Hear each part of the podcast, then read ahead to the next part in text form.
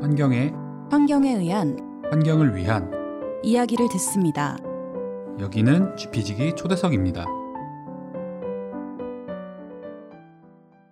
안녕하세요. 팟캐스트 지피지기 초대석입니다. 대한민국 곳곳에서 환경을 위해 힘쓰고 계시는 분들을 모시고 진솔한 이야기를 나눠봅니다. 네, 안녕하세요. 최한스입니다. 안스쌤, 오늘 자기소개는 노잼인 것으로 네, 노잼 한스입니다. 아, 다름이 아니라 오늘 청취자분들께서 오랜만에 또 소중한 댓글을 많이 남겨주셔서 한스쌤이 무난하게 소개를 해주신 것 같아요. 저희 로스안나님 댓글 먼저 소개 부탁드릴 수 있을까요? 팟빵에 댓글 남겨주셨고요. 생물 다양성이 엄청나게 무너지고 있고 그렇기 때문에 육류 소비를 줄이는 것이 가장 효과적인 방법이다. 그래서 그린피스에서 육류 소비 제한 캠페인을 해달라 이런 말씀을 해주셨고 그리고 또 시스피라시에서 무분별 한 어업으로 어류가 멸종되고 산호초도 죽어가고 있다. 이런 내용들 많이 말씀해 주셨어요. 그린피스 홈페이지에 들어보시면은 채식 한 끼, 최소 한 끼 캠페인을 하고 있고요. 그리고 며칠 전이었죠. 저희가 피포지에서 저희들이 비폭력 직접 행동을 통해 가지고 기후위기 완화를 위해서 2030년까지 30%의 공해상 해양보호 구역을 지정하도록 하는 액션을 취한 적이 있었습니다. 그러면서 한국 정부 대표단이 직접 참석해서 해양보호 협정을 지지하고 공해상 해양보호 구역 지정 확대를 위해서 적극적으로 의사를 밝혀야 된다. 이러한 메시지를 저희들이 전달한 적이 있는데요. 이렇게 그린피스에서도 열심히 캠페인 활동을 하고 있으니까 많은 관심과 지지 부탁드립니다. 네, 그리고 서핀72님께서도 팟빵에 댓글 남겨주셨는데요. 생물 다양성에 대해 새롭게 올라온 에피소드 잘 들었습니다. 요즘 넷플릭스의 아워 플래닛을 보면서 지구의 아름다움에 놀라고 다른 한편으로는 이렇게 아름다운 지구의 모습이 유지될 수 있을까 하는 걱정도 듭니다. 개인적으로 할 수 있는 자전거 출퇴근, 채식, 장바구니, 용기 들고 다니기 같은 작은 실천들을 계속하고 조직적으로 정부, 기업에 영향을 줄 수 있도록 그린피스 후원을 계속하는 것이 지금 할 수 있는 최선이라고 생각됩니다. 라는 내용 남겨주셨는데요. 네, 저희 생물 다양성 캠페인 사실 팟캐스트 통해서는 처음 소개해드린 거였는데 재밌게 들으셨다니까 저희도 정말 뿌듯하고요. 또 지난주 금요일에 유튜브 지식해적단에 쌀의 식량 위기에 관련한 영상이 또 공개가 됐어요. 그래서 이 영상도 한번 재밌게 시청을 해주시면 감사할 것 같습니다. 어떻게 찾아볼 수 있나요? 유튜브에 들어가셔서 지식해적단이라고 쓰시면 딱 썸네일에 쌀이 쏟아지고 있는 그런 영상이 있을 거예요. 그래서 그걸 클릭해 보시면 됩니다. 네, 정말 꿀잼이니까 청취자 여러분들도 모두 다 보셨으면 좋겠습니다. 네.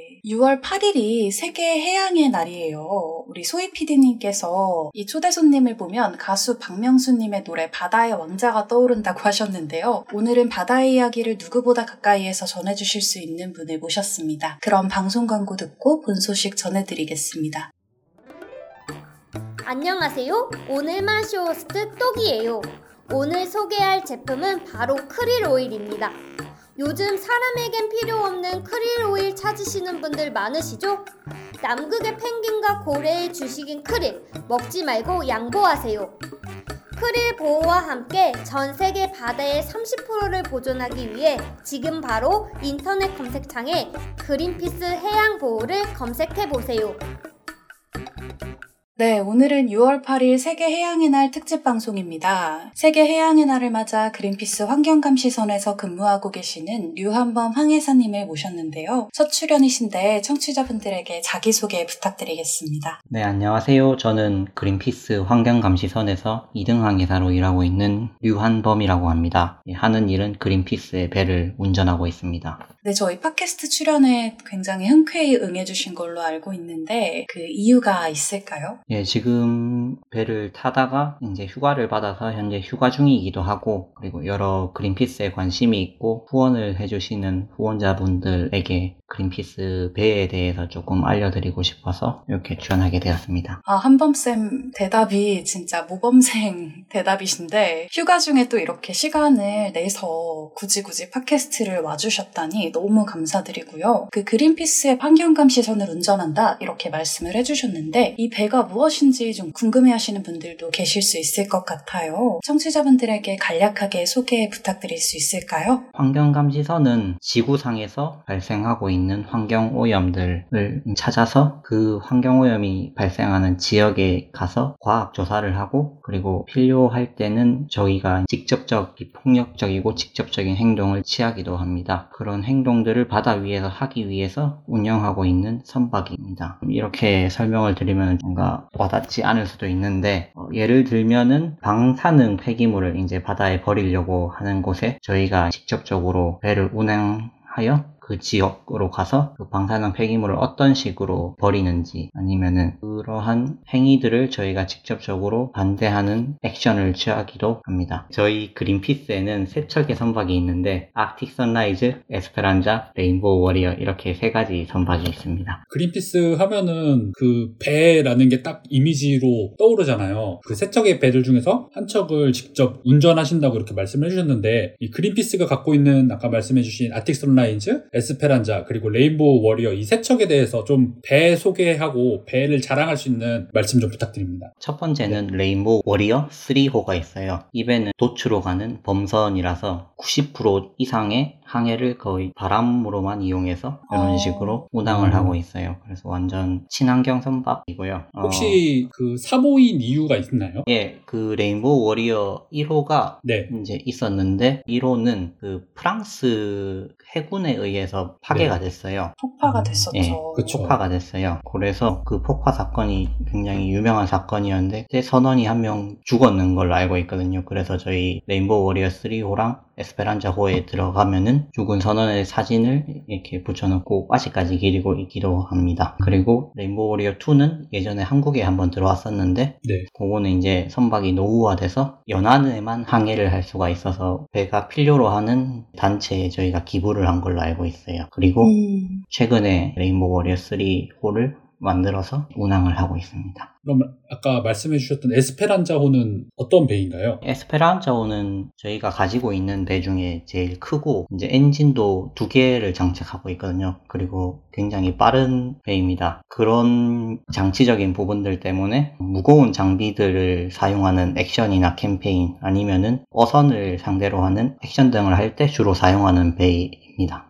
마지막 배가 그러면 아틱 선라이즈인가요? 예, 아틱 선라이즈인데요. 요거를 한국말로 직접적으로 번역을 하면은 북극의 일출호라고 할 수 있는데요. 이름에서도 알 수 있다시피 이 배는 쇠빙선이에요. 이제 극지방의 얼음을 깨면서 항해를 할 수 있고 지구상에 이 배가 갈 수 없으면은 아마 다른 배를 못 갈 것 같아요. 이 어. 배가 얼음을 깨는 배 중에서도 클래스가 제일 높은 배거든요. 음, 그리고 이건 제가 주로 승선하고 있는 배입니다. 어, 한업생께서는 아틱 선라이즈에 주로 승선을 하신다고 말씀을 해주셨는데 아까 첫 번째로 소개 해주신 레인보우 워리어 같은 경우에는 정확하게 1985년 7월 10일에 태평양에서 벌어지는 핵실험을 막기 위해서 항해를 하고 있다가 폭발 사고로 침몰을 하게 됐어요. 그래서 사진작가이자 또 승무원이었 페르난도 페레이라가 목숨을 잃게 됐고 한범생께서 말씀해주신 것처럼 매년 7월 10일이 되면 전 세계 그린피스에서 추모를 하고 있는 것으로 알고 있습니다. 네, 감사합니다. 저는 개인적으로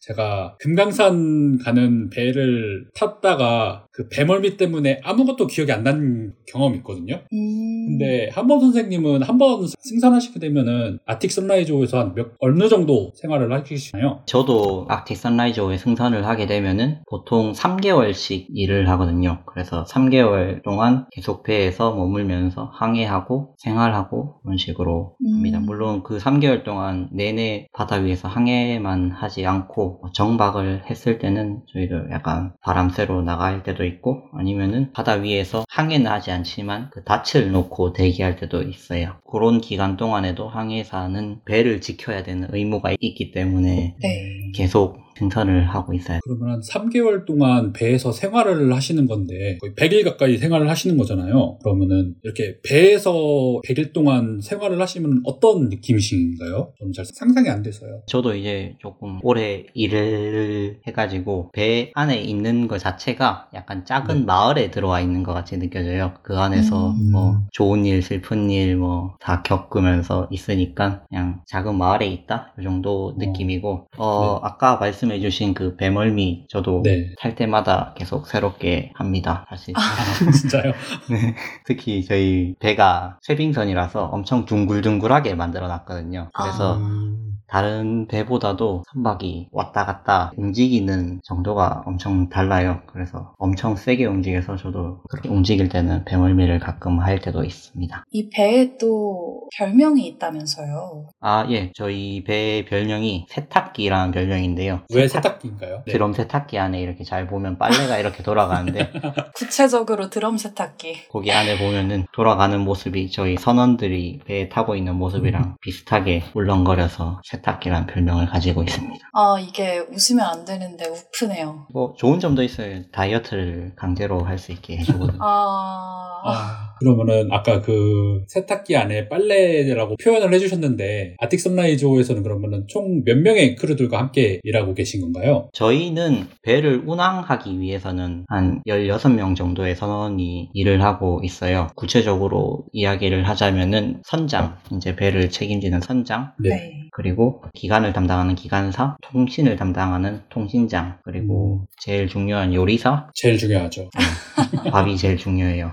먹고 살기 위해 네. 하는 건데. 그렇죠. 네. 네. 그리고 그리고 선박이 계속 녹스니까 음, 페인트 칠을 계속 해줘야 되거든요. 주로 페인트 칠을 하는 갑판 팀도 있고 음, 네. 그리고 저희가 이제 선박 운항만 해서는 안 되고 선박을 사용을 해야 되니까 그러니까 저희가 원하는 목적에 사용을 하기 위해서는 각국에 있는 그린피스 사무소에서 오는 캠페이너들이 탈 때도 있고 그리고 그 모습을 찍기 위해서 사진 기자들 아니면은 사진 기자들이 필요로 하는 피사체 뭐 연예인들도 한 번씩 탈 때도 음. 있어요. 그래서 이제 사람들이 다 타고 나면은 최대 30명까지 승선이 가능하게 됩니다. 음, 말씀해주신 내용을 들어보면 배에 함께 타고 있는 최대 30명의 사람들의 국적도 굉장히 다양할 것 같아요. 예, 특히 그린피스 선박에는 굉장히 다양한 국적의 사람들이 타고 있는데, 네. 예를 들어서 선원이 16명이라고 한다면은, 네. 여권만 세활해 보면은 한 14가지가 있고, 이래서 어, 굉장히 다양한 국적의 사람들이 모여서 일을 하고 있는 것 같습니다. 다양한 국적의 사람들이 이렇게 우리 바다를 지키기 위해서 정말 열심히 애써주시고 있는데 그린피스 환경 감시선에 올라타는 그런 사람들은 직원이나 아니면 훈련을 받은 그런 전문가들만 탈 수 있는 건가요? 그에 대한 답은 일부분은 맞고 일부분은 틀린다고 할 수 있는데요. 절반만 어, 정답이다. 예. 반. 그러니까 특정한 기술을 필요로 하는 직급이라고 하죠. 직급에는 그러한 훈련받은 자격증이 있는 사람이 필요로 해요. 예를 음, 네. 들면은 저 같은 항해사는 이제 항해사 자격증이 있어야 되고 네. 기관사들도 기관사 자격증이 있어야 돼요. 음. 아니면은 통신사들은 자격증이 딱히 필요가 없는데 컴퓨터 기술을 증명을 할 수 있어야지 아마 오피스에서도 오케이 할 것 같아요. 그리고 음. 요리사들은 당연히 요리를 잘 해야 되고 네. 그쵸. 그런데 자격증이나 뭐 조건들이 필요 없는 일자리들도 또 있어요. 어떤 음. 거냐면은 저희가 이제 자원봉사자들도 모집하거든요. 네. 그래서 선박 경험이 아예 없거나 이런 사람들을 위해서 기회를 주기 위해서 음, 그 자원봉사자를 뽑는데 갑판 원 페인트 칠을 하고 아니면 갑판 관리를 하는 그런 사람들이 자원봉사자 위치에 있고 또 네. 보조 요리사 이제 감자를 깎고 양파 껍질을 벗기고 하는데 사실 저도 이 보조 요리사부터 시작을 했었거든요. 아, 정말? 재밌었습니다. 예. 그러면은 보조 요리사로 그린피스 환경감시선에 승선을 하신 거면은 요리도 꽤 잘 하시겠어요. 관심이 있으셨던 거잖아요. 사실 그때 다른 보조 요리사가 있었는데 네. 네. 한국 투어 할 때였는데 요리사가 배멀미가 너무 심해가지고 아. 중간에 내리게 됐어요. 그래서 저를 음. 불러주시더라고요. 부산에 왔을 때 말씀하시는 거죠? 예, 그때 제가 부산에서 대학교를 다니고 있어서 아, 마침 갈 수 있게 되었습니다. 그 보조요리사로 처음 시작을 하셨다고 말씀을 해주셨는데, 어쨌든 항해사로 또 지원을 하게 되신 거잖아요. 네. 특별히 그린피스의 항해사가 되겠다고 결심하신 계기가 있으셨나요? 일단은 그 그린피스 보조 요리사로 일을 할 때, 아, 여기서 일을 해야겠다. 흥미롭고 재밌어 보인다라고 생각을 음. 해서, 그때부터 어떻게 하면은 그린피스 항해사가 될 수 있을까, 이렇게 생각하고, 거기에 맞춰서 자격증도 따고, 차곡차곡 쌓아 나가기 시작했어요. 그리고 그 자격증을 따기 위해서 일반 상선의 항해사로 일을 했는데, 네. 그 일을 하면서도 굉장히 많은 환경 문제들을 직접적으로 목격을 할 수가 있었거든요. 음. 예를 들면은 석유 주선들도 엄청 많이 보이고 아니면은 해변가 쪽에 특히 원자력 발전소 이런 것들이 아, 맞아요. 굉장히 많거든요. 그래서 그쵸. 그런 것들도 많이 보고 그리고 풍력 발전소들이 또 바다에 음. 엄청 많아요. 그런 네. 것들을 보면서 약간 어, 이런 것들을 한국에도 많이 심고 싶다 음, 이런. 생각도 많이 했어요. 진짜 우리나라 같은 경우에는 사실 삼면이 바다라 한범쌤께서 말씀해 주신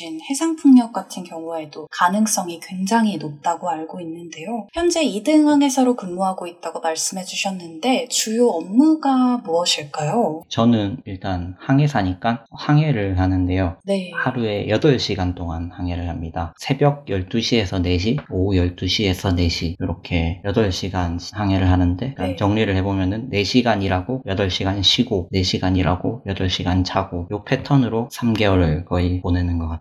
2등 항해사의 역할은 어떤 건가요? 그러니까 항해사 중에서도 1등, 2등, 3등 항해사가 있는데 네. 저는 그 중에 사이 중간에 있는 2등 항해사인데요. 2등 항해사로서 제가 하는 일은 지구의 한 점과 점을 연결하는 일을 하고 있어요. 예를 들면 저희 배가 부산에 있을 때 선장님이 저한테 와가지고 어, 내일은 뉴욕으로 가자 이렇게 하면은 저는 이제 그때부터 부산에서 뉴욕까지 가는 최적의 항로를 찾기 시작합니다. 그래서 아, 예를 들면은 서쪽으로 가야 될지 동쪽으로 가야 될지부터 시작해서 태풍을 뚫고 갈지 돌아서 갈지 이런 것들을 음. 하나하나 체크해가면서 하는데 약간 자동차의 내비게이션과 하는 일이 같다고 생각하면 됩니다. 인간 내비게이션인 거네요. 네. 그러네요, 진짜. 이외에도 또 다른 업무들도 맡고 계시다고요. 어, 예. 이게 조금 애매한 일이다 싶으면 이제 다 항해사 일이 되거든요. 그래서 긴급 통신 이런 것도 항해사가 하고, 그리고 페인트 칠할 일손이 모자라면 또 하러 가고, 정박할 때는 항해를 하지 않으니까 목수로 그때부터 다시 일을 하거든요. 그리고 뭐 가끔 주말에 요리도 하고, 요즘은 드론이 항해에 쓰이기 시작해가지고, 네. 드론 도 이제 배우라고 합니다. 아. 그래서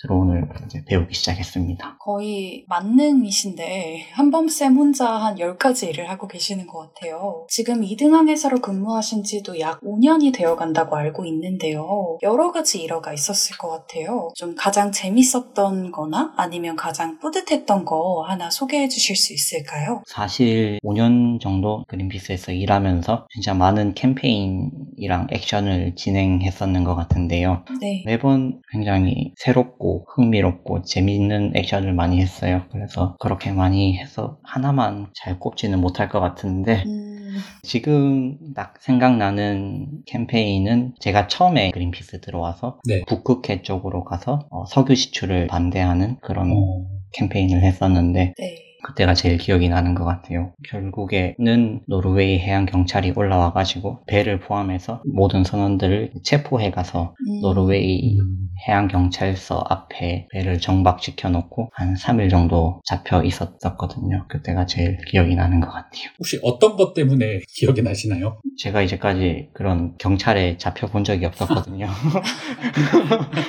네, 그쵸. 법을 굉장히 준수하고 살았는데 그쵸. 네. 쉽게 하기 어려운 경험이긴 하죠. 말씀해주신 그런 비폭력 직접 행동을 포함해서 이 5년이라는 기간이 사실 굉장히 길잖아요. 그동안 환경감 시선을 타시면서 또 이 배의 역할과 필요성에 대해 보고 느낀 것들도 굉장히 많으시다고 알고 있어요. 어, 제가 환경감 시선을 계속 운항하면서 굉장히 많은 환경오염들을 진짜 크고 작은 환경오염들을 많이 목격해 왔거든요. 네. 특히나 과학이랑 기술이 발전함에 따라서 파괴하는 영역이 점점점 넓어지고 있어요. 그리고 이제는 음, 이제 최근에는 이제 심해 채굴권까지 네. 문제가 되고 있으니까 과학이 기- 발전함에 따라서 이제 그만큼 저희는 환경 감시선도 발전을 해야 된다고 생각하고 있어요. 그래야 어떻게 환경이 파괴되는지 우선 알아야 막을 방법도 찾고 아니면은 저희가 이러한 파괴 현장을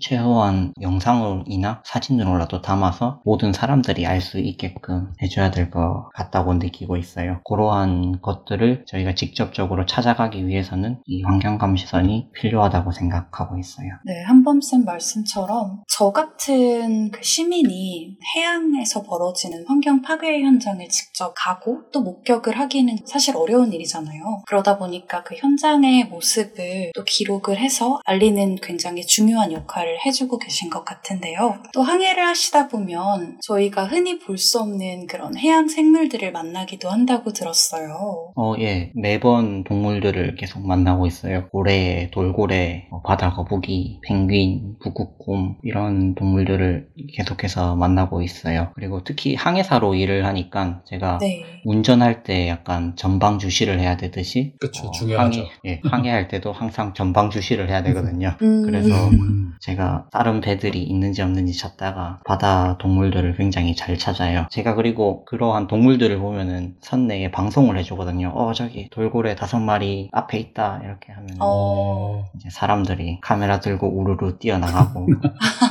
사진 찍고 하는데 그런데도 배에 처음 올라온 사람들은 그렇게 하는데 이제 한꽤 오래 일한 사람들은 아 또 펭귄인갑다 또 돌고래인갑다 하면서 진짜 특이한 현상이 아니면 잘 나오질 않아요. 저는 어. 그래도 열심히 방송을 해주고 방송을 계시군요. 해주고 이런 펭귄이나 돌고래를 목격하는 경우도 있으시지만 또 버뮤다 제도에서 굉장히 슬픈 광경을 목격한 적도 있다고 들었어요. 예, 제가 1년 전에 이제 버뮤다 쪽으로 항해 를 했었는데, 버뮤다 제도 근처에 가면은 사르가소 바다라고 있는데, 네. 사르가소라는 뜻이 큰 물풀들, 미역 같은 물풀들이 음. 이제 바다 곳곳에 뭉쳐서 떠다니고 있는 그런 바다예요. 물풀들이 약간 바다 새끼 거북이들이 거기서 은신하면서 잘할 수 있는. 예, 자랄 수 있는 환경이 되는 그러한 물풀들인데 그때 저희가 찾아갔을 때는 그 물풀들 사이사이에 진짜 수많은 플라스틱들이 다 끼어 있는 거예요. 그래서 아, 그러한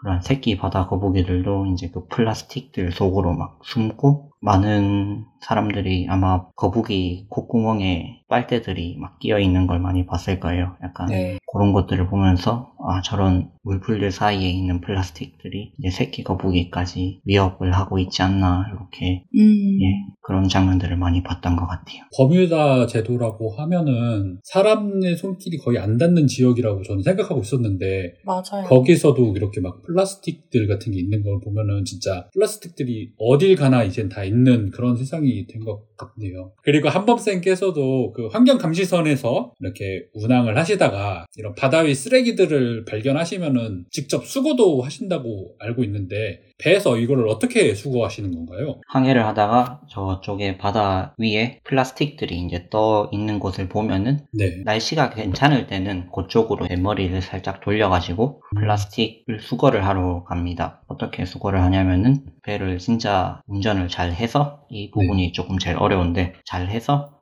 배 옆으로 어렵지만 잘 해서 네, 네. 잘 해서 어떻게든 붙여서 푸크가 이제 달린 막대기 같은 걸로 이제 어... 정확하게 탁 꽂아가지고 이제 건져 올리기. 갈고리 같은 건가요? 예, 갈고리 같은? 어... 예, 것들을 이용해서 떠다니는 쓰레기들을 수거를 해서 예, 저희 네. 배로 올려놓습니다. 저희가 막 최근에 plogging이라고 해가지고 조깅을 하면서 쓰레기를 줍는 그러한 activity를 하시는 그런 자원봉사자들도 되게 많고 그러는데 이렇게 바다 위에서 배를 운항하시면서 쓰레기를 줍는 이런 경험은 진짜 희귀한 경험이신 것 같아요. 그러면은 이렇게 한범쌤께서 이렇게 수거하신 플라스틱은 어떻게 처리를 하시는 건가요? 플라스틱 쓰레기를 일단 가판 위로 건져 올리면은 네. 깨끗하게 씻은 다음에 이 쓰레기가 어디서 나온 건지 일단 파악을 합니다. 그래서 네.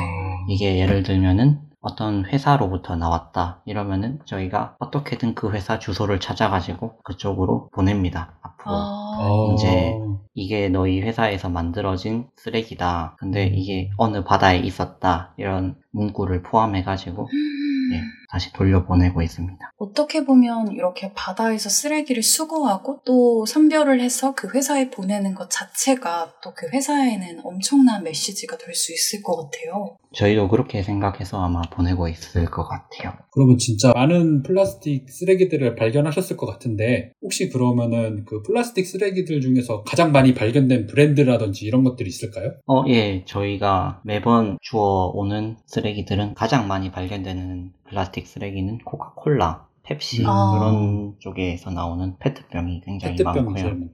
네. 예, 그리고 한국 동료 항해사가 있었는데 어, 네. 그분이 오뚜기 플라스틱 통을 태평양 한복판에서도 발견했었다고 하더라고요. 오. 네, 그런 브랜드들도 한국에서 만든 게 태평양에 발견되고 이런 경우도 있습니다. 그러면 그 오뚜기 플라스틱 통도 오뚜기 본사로 보내셨겠네요. 어, 예, 제가 알기로는 보내신 걸로 알고 있어요. 음. 그러면은 이렇게 플라스틱 쓰레기를 전달을 했을 때 그 기업들이 추가적으로 한 행동들 같은 것들도 알고 계신가요? 저희가 최종적으로 원하는 그 브랜드들의 행동은 플라스틱을 이제 쓰지 않겠다라는 것을 선언하고 쓰지 않는 것을 원하는 것을 전제로 하고 보내는데 아직 그까지 행동을 취한 브랜드들은 없어요. 그런데도 그- 저희는 계속해서 그러한 목표를 달성할 때까지 쓰레기를 주어서 보낼 예정입니다. 그래야 이제 사람들도 점점 그 생산자에 대한 문제도 알게 될 것 같아서요. 그린피스가 사실 뭐 플라스틱을 아예 쓰지 말아라 라고 얘기를 하는 건 아니잖아요. 우리가 무분별하게 지금 사용이 되고 있는 이런 일회용 플라스틱 생산, 사용 자체를 이제 줄이되 리필 시스템 같은 것들도 충분히 활용을 해볼 수 있는 여지가 있잖아요. 그래서 그런 대안적인 것들도 많이 이야기를 하고 있다는 거 알아주셨으면 좋겠고요. 이 바다에서 또 플라스틱 문제뿐만 아니라 다른 문제들도 목격하셨다고 알고 있어요. 어, 최근 들어서 특히나 많이 보이는 문제들 중 하나가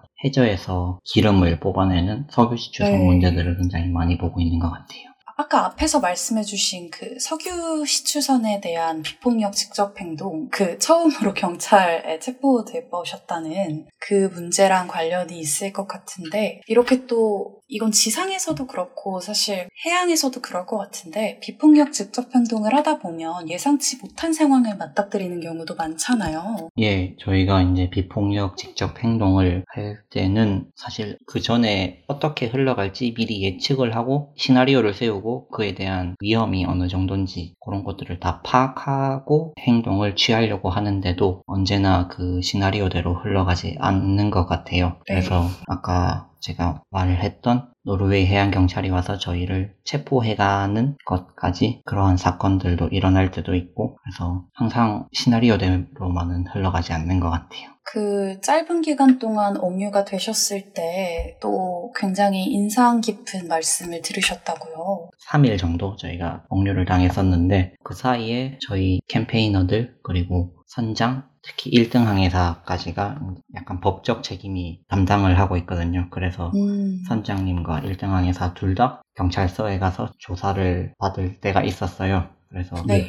저는 그때 아침에 이제 일어나자마자 1등 항해사가 제 방으로 찾아와서 지금부터 네가 선장이다 음. 하고 어, 해서 깜짝 놀라서 어, 내가 왜 선장이냐 그러니까.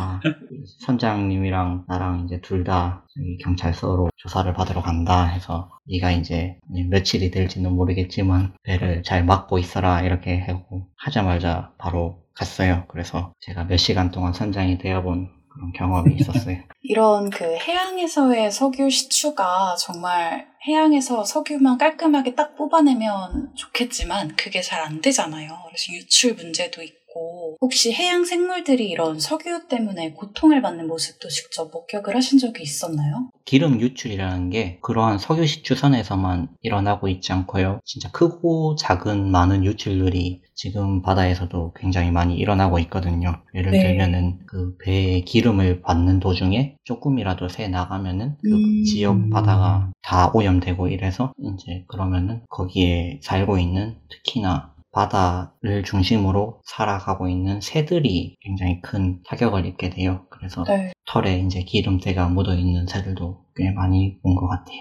저는 그런 광경을 이제 사진이나 영상으로만 봐왔는데 또 직접 목격을 하시면 마음이 또 이루 말할 수 없을 것 같네요. 바다의 이런 다양한 위협들도 직접 목격을 하시고 아까 얘기했던 비폭력 직접 행동을 할 때 그런 돌발 상황이나 그리고 바다다 보니까 기상이변도 있고 이런 고충도 되게 많으실 것 같은데요. 혹시 배 생산하실 때마다 하는 다짐이나 결심 같은 게 있으신가요? 예, 제가 처음으로 그린피스에서 일을 하게 됐을 때는 배 나갈 때, 와, 재밌겠다, 흥미로운 경험이겠다라고 이제 기대에 찬 새로운 사람의 모습으로 갔는데, 이제 음. 한 5년을 일하고 나니 출근을 할 때마다, 아, 이번 배도 아무도 안 다치고, 음. 캠페인이랑 액션을 잘 끝내고 무사히 집으로 돌아가자 저뿐만이 아니라 이제 모든 선원들이 다 무사히 집에 돌아갔으면 좋겠다라는 생각을 가지고 출근을 합니다. 그리고 점점 그렇게 생각이 들어요. 제가 생각을 잘못하거나 선택을 잘못하면은 저희 선원들도 다치거나 심하면 목숨까지 잃을 수 있다라는 생각을 좀 많이 하게 되는 것 같아요. 그린피스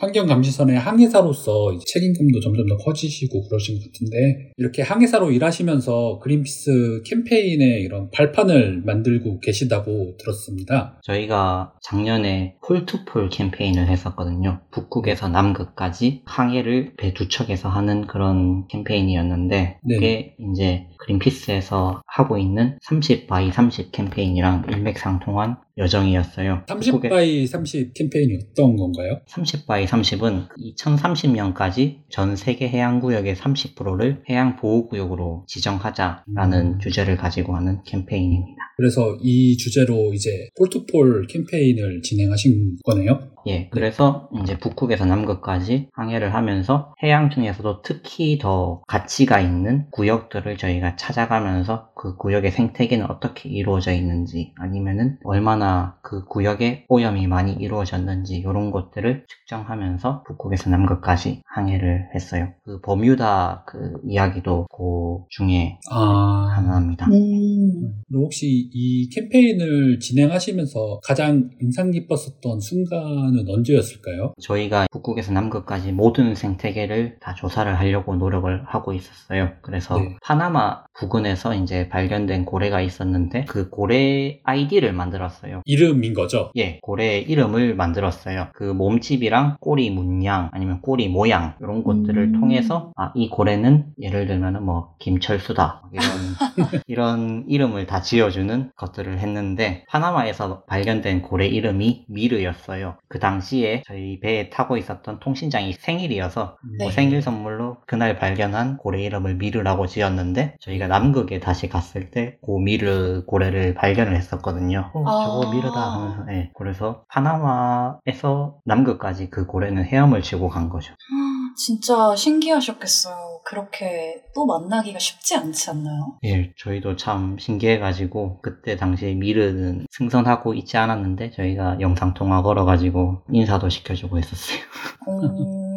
파나마에서 남극까지 거리가 한 11,000km 정도라고 알고 있는데 진짜 와. 신기하네요. 어떻게 그거를 헤엄을 쳐서 거기서 발견할 수 있었는지. 그래서 이런 폴트폴 캠페인이 어떠한 중요성이 있는지를 좀 청취자분들에게 좀 설명해 주실 수 있으신가요? 바다는 연결되어 있다라는 이러한 말이 저는 당연하게 느끼는데 그렇게 생각하지 않는 사람이나 아니면은 그렇게 생각하지 않아야 될 이익 단체들도 있는 것 같아요. 저희가 이제 아까 말했던 고래들이 한 11,000km까지 막 헤엄쳐서 왔다 갔다 한다. 이러한 사실들이 바다는 연결되어 있다라는 주장에 굉장히 훌륭한 뒷받침이 되는 것 같기도 해요. 음. 그래서 일본 바다가 오염되면은 북극의 바다도 당연히 오염되는 것이고 그리고 더 나아가서 전 세계의 바다가 다 오염되는 것이고 이런 식으로 저희가 확장돼서 생각할 수 있게 해주는 중요한 받침인 것 같아요. 음. 그래서 이러한 미르 고래 하나뿐만 아니라 이러한 데이터가 차곡차곡 쌓인다면은 바다 연구에 굉장히 좋은 도움이 된다고 생각합니다. 진짜 한밤새 말씀처럼 이런 데이터들은 정말 쉽게 구하기 어려운 데이터인 만큼 그 가치도 남다를 것 같은데요. 아무래도 부산에 거주하고 계시다고 말씀을 해주셨잖아요. 네. 그러다 보니까 가장 많이 방문하는 바다는 아무래도 부산에 있는 바다겠죠? 예, 달려서 한 15분 가면 광안리 바다가 있어가지고 광안리 어. 바다를 좀 주로 가고 있어요. 혹시 광안리 바다에서도 환경 오염과 관련된 그런 광경을 목격한 적이 있으신가요? 저희가 또 바다 수영을 좋아해서 맨날 바다 아, 들어가는데 갈 때마다 제가 쓰레기들을 한 주먹씩 가지고 나오거든요.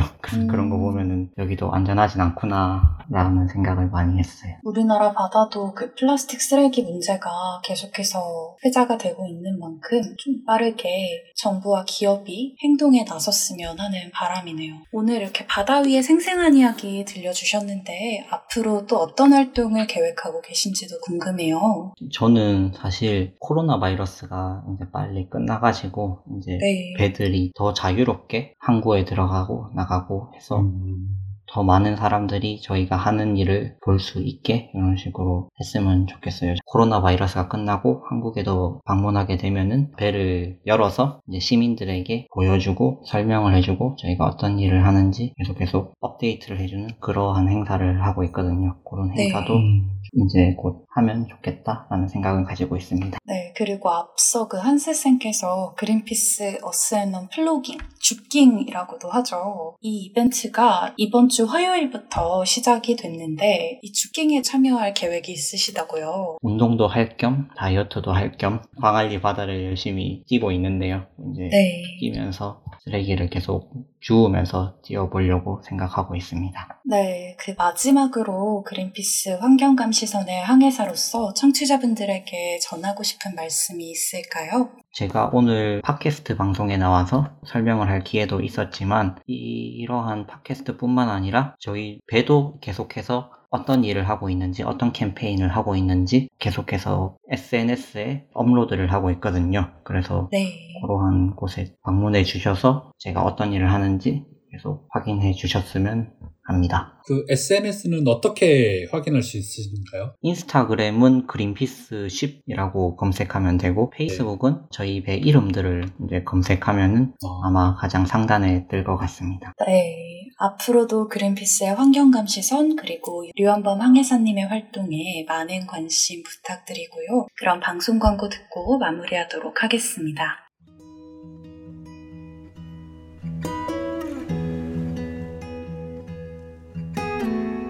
이 방송은 여러분의 소중한 후원으로 만들어집니다.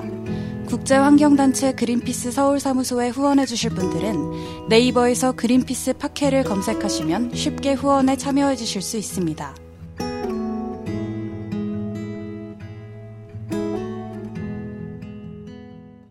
네, 오늘은 바다와 가장 가까이 일하고 계신 한범쌤 모시고 이야기 나눠봤는데요. 한범쌤 오늘 녹음 어떠셨나요? 엄청 재밌었는 것 같아요. 처음인데 조금 비대면으로 녹음을 하니까 조금 더 흥미로운 것 같아요. 아, 빨리 코로나가 끝나서 저희도 대면 녹음으로 한 번 더 초대드릴 수 있었으면 좋겠습니다. 오늘 한스쌤은 어떠셨나요? 어, 저는 우선은 진짜 바다에 직접 나가셔가지고 조사를 하고 있는 한범쌤을 만나서 너무 기뻤고, 그리고 아까 막 과학 기술이 발달을 하면서 그런 심해 채굴 같은 것도 더 늘어났다고 말씀을 해주셨잖아요. 저희들이 네. 항상 뭐 기술이 발전하면은 이런 기후위기 문제를 해결할 수 있을 거야 이렇게 얘기를 하지만 오히려 반대로 이렇게 과학 기술이 발전하면서 좀 더 다양한 방법으로 지구를 괴롭히고 있는 게 아닌가 이런 생각이 들었습니다. 그리고 마지막으로 그린피스 배에 타고 있는 모든 선원분들이 무사하게 잘 활동했으면 좋겠습니다. 네, 제가 한범쌤을 정말 어렵게 모신 만큼 이대로 보내드리기는 조금 아쉬워서 정말 마지막에 마지막 한마디 부탁드려도 괜찮을까요? 네, 제가 이제까지 뭐 그린피스 배에서 5년 동안 일을 했는데 제 계획으로는 한 은퇴를 할 때까지 일을 하고 싶다 이런 생각을 와. 하고 있습니다. 그래서 언젠간 선장이 되고 저도 그 배에 오래 일한 사람으로서 그렇게 활동을 하고 싶은데 그린피스 환경감시선의 선장이 되셔서 다시 한국으로 오시면 정말 좋을 것 같습니다. 예, 저도 아니면은 1등 항해사라도 우선 된 다음에 한국에 방문해서 만날 수 있는 기회가 있으면 좋겠습니다. 네, 한범쌤 말씀처럼 정말 코로나가 끝나고 또 그린피스 환경감 시선이 한국에 방문을 했을 때 많은 청취자분들과 또 한범쌤이 만남을 갖게 됐으면 하는 바람입니다. 오늘 끝까지 함께 해주신 청취자 여러분 그리고 한범쌤, 한스쌤 감사합니다. 감사합니다. 감사합니다.